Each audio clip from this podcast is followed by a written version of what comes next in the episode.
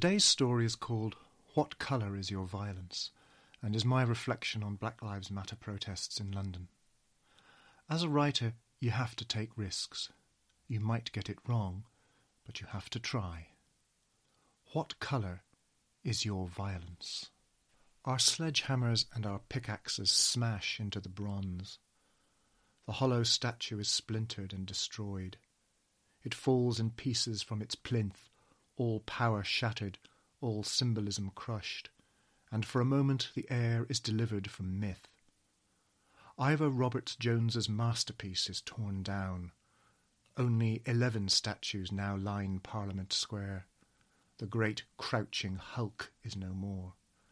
Malevolent giant dung beetle that you wear, we've ripped you from your altar and pulverized your status. For one night only, no doubt. The oppressors will rebuild their monument. We know this. We know that the trumpets proclaiming apocalypse will sound within the hour. British civilization and all it stands for, though not all on whom it stands, will howl with the agony of indignation.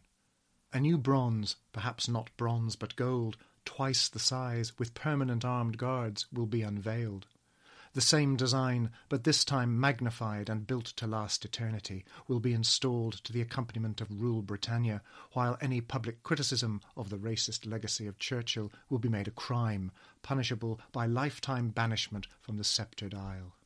We know all this. So, we will tear down the new statue, and our hammers and our axes will chip away patiently at the edifice of empire until it is dismantled not only on the plinths and columns of public space, but in the minds and hearts of the rulers and the ruled. Not likely, but we'll give it a try. Most likely, we'll be in jail, serving absurdly long sentences to set an example, or we'll have our skulls staved in by shrieking mobs of fascist patriots, red, white, and blue in the face. Actually, just white. We'll be defeated, we know this. We are prepared for this. But we will have sent our message, and our message will have been heard by all those with knees on their necks and boots in their faces the black, the poor, the young, the different. And the revolution, yes, the revolution, not rounds of unconscious bias training, will in some blessed possible future rage like a forest fire through the land. A fire scorching all privilege and burning all hatred, and we will have been its anguished human kindling. But for now, we're going to try and see if we can get away with this act of purposeful destruction. The main event, so to speak, is going on in the city. There's a big demonstration, and extra police have been drafted in to protect the property of the powerful, as usual. This enables us to get to Parliament Square, where, as we had hoped, there is a slight depletion of resources. Our lightning strike is effective, the hoarding comes down with ease, and we unleash ourselves on the statue. I imagine the supercilious voice raging at us. I imagine the repetition of past utterance. I do not admit that the dog in the manger has the final right to the manger, though he may have lain there for a very long time. Conquest justified, torture and rape redeemed. A stronger race, a higher grade race, has come in and taken their place. Might is right. Tell us something we didn't know. Mohandas K. Gandhi stares at our misdemeanours as Winston mumbles. A beastly people with a beastly religion. So much for Indians. What about East Asians? I hate people with slit eyes and pigtails. I don't like the look of them or the smell of them. What shall we do then with the wretched of the earth, Mr. C? I am strongly in favour of using poisoned gas against uncivilized tribes. Make no mistake, we are an uncivilized tribe, and here they come to remind us.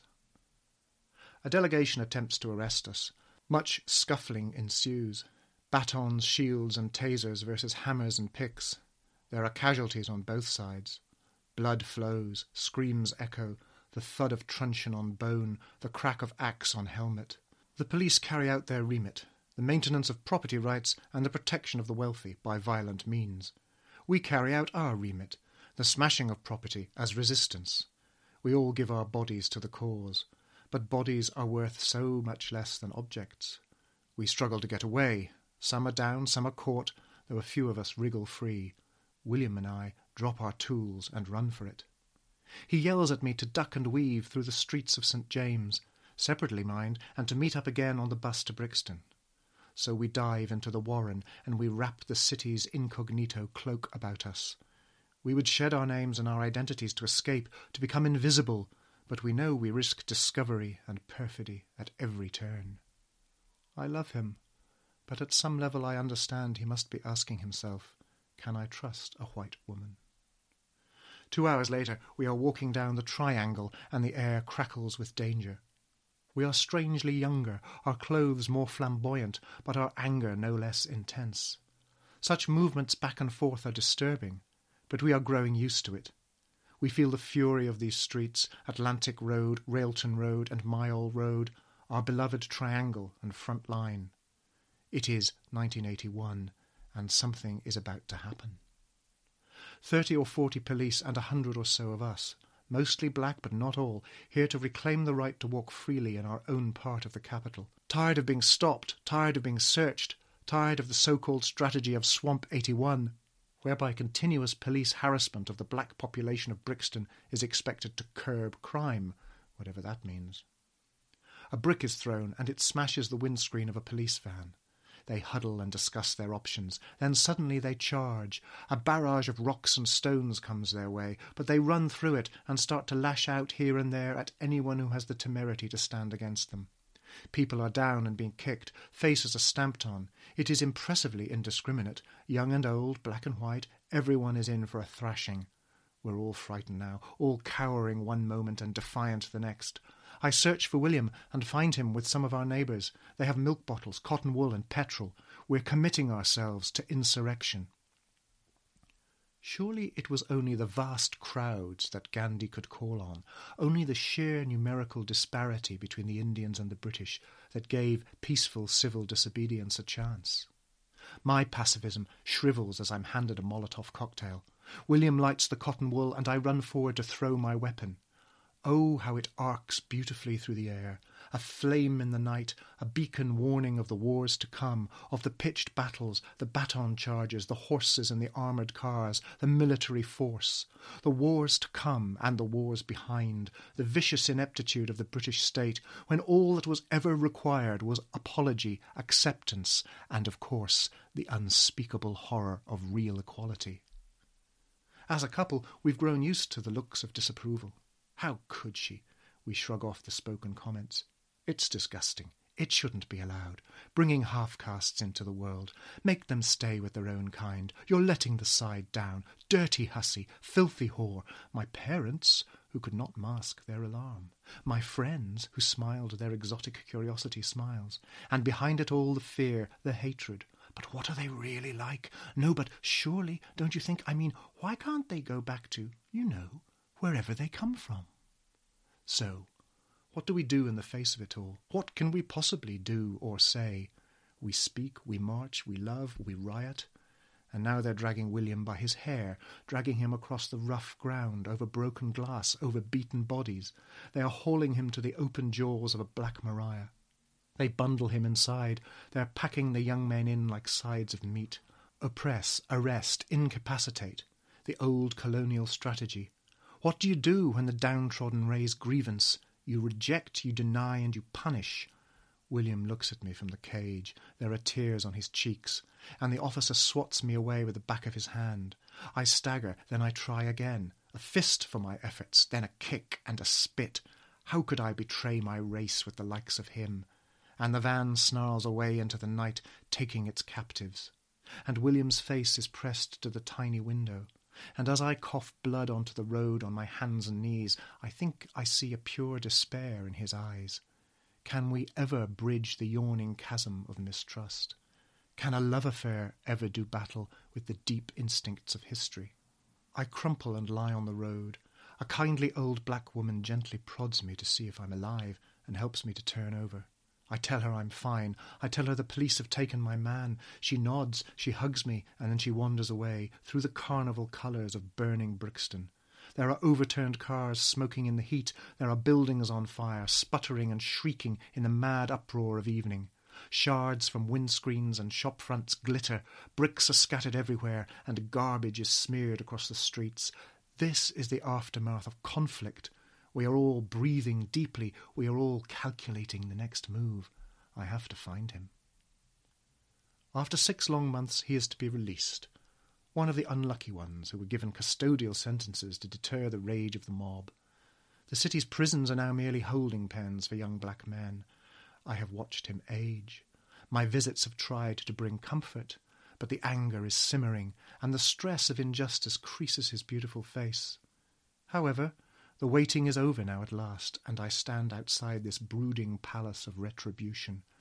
As the door opens, I feel that familiar tug of distortion, and I am flung deep into the past. Your property, I believe. I have come in person to reclaim what is mine. The runaway is bound at the neck and the ankles, iron shackles as befits the ungrateful. No matter, we are but a short walk away, and the public display, the public reminder of station and duty, should be chastening. I have named him William, that is, after his would-be benefactor, Wilberforce, whose valiant struggle I have been following with a keen interest. I must confess that I am sympathetic, in theory at least, to the cause of abolition. But the law is the law, and I am not yet minded to make sentimental gestures that would deprive me of much needed labour. There are, to my mind, matters as yet undecided. For instance, does their brutish disposition and general lassitude stem merely from ignorance of Christian application, or is it an irredeemable characteristic rooted in nature? What role, what place would the freed slave take up in a kingdom populated by his superiors? Are we to fear, perhaps, an inevitable ferment and social disruption from the unfettered sour rage of these people? No doubt they would seek some form of reparation for their years of servitude, childishly unaware of the tutelage and helpful instruction that kindly bondage has bestowed. Is it, in other words, simply too soon for the emancipation of souls, naive in expectation and unprepared for moral obligation? The clank of William's chains draws attention to our small party as we return home. I must ponder whether to add any physical punishment to the ignominy of this short parade through the neighbourhood. I dislike beatings of any kind, but it must be made clear to William that he has been most inconsiderate. The work he is tasked with completing is not, to my mind, arduous. He is provided with adequate nourishment and a clean bed. Certainly he has no access to the more refined delicacies and beverages which are served upstairs when we have guests but it is only out of consideration for his unsophisticated constitution that such items are withheld. Children grow naturally to maturity, but less civilized races must be guided towards enlightenment by their benefactors. And it seems that this process may have to unfold over the course of many years or decades before any success can be celebrated. We must all be patient. Wilberforce himself has heretofore only challenged the slave trade not the existence of slavery itself. He is aware, of course, that it would be totally impracticable to enforce on those charged with the grave responsibility of ownership an anarchy of license, whereby those released from the protection of strict order might be tempted by the evils of violent rebellion. This fear preys upon me, and I am minded that any foolish and weak willed indulgence on my part might inadvertently help to spark a conflagration of hierarchy. I am resolved. Though as mistress it is unnecessary that I am present for this domestic ceremony of reintroduction to the household, I am nevertheless clear that my presence adds solemnity and resolve to an otherwise unhappy circumstance. William is to be whipped, and I am asked how many lashes shall be applied. The punishment must indeed fit the crime, but there must also be no lasting damage done, regardless of whether William is considered as a potential subject or merely as a chattel. I decree that twenty is the appropriate number. However, before the leather is deployed, it is necessary to strike off the chains. And here there is a natural justice. William is freed in order that he may accept willingly this benevolent restitution. The hammer strikes the iron and the iron breaks. He feels the relief of renewed circulation of the blood in his hands and feet. He is fully restored to me. Without any argument or insolence, he removes his shirt and kneels. I give the signal, and I count out loud, and when it is done, I sense the deep sorrow of the righteous judge, knowing the full gravity of what has passed. Thank you for listening. Please share.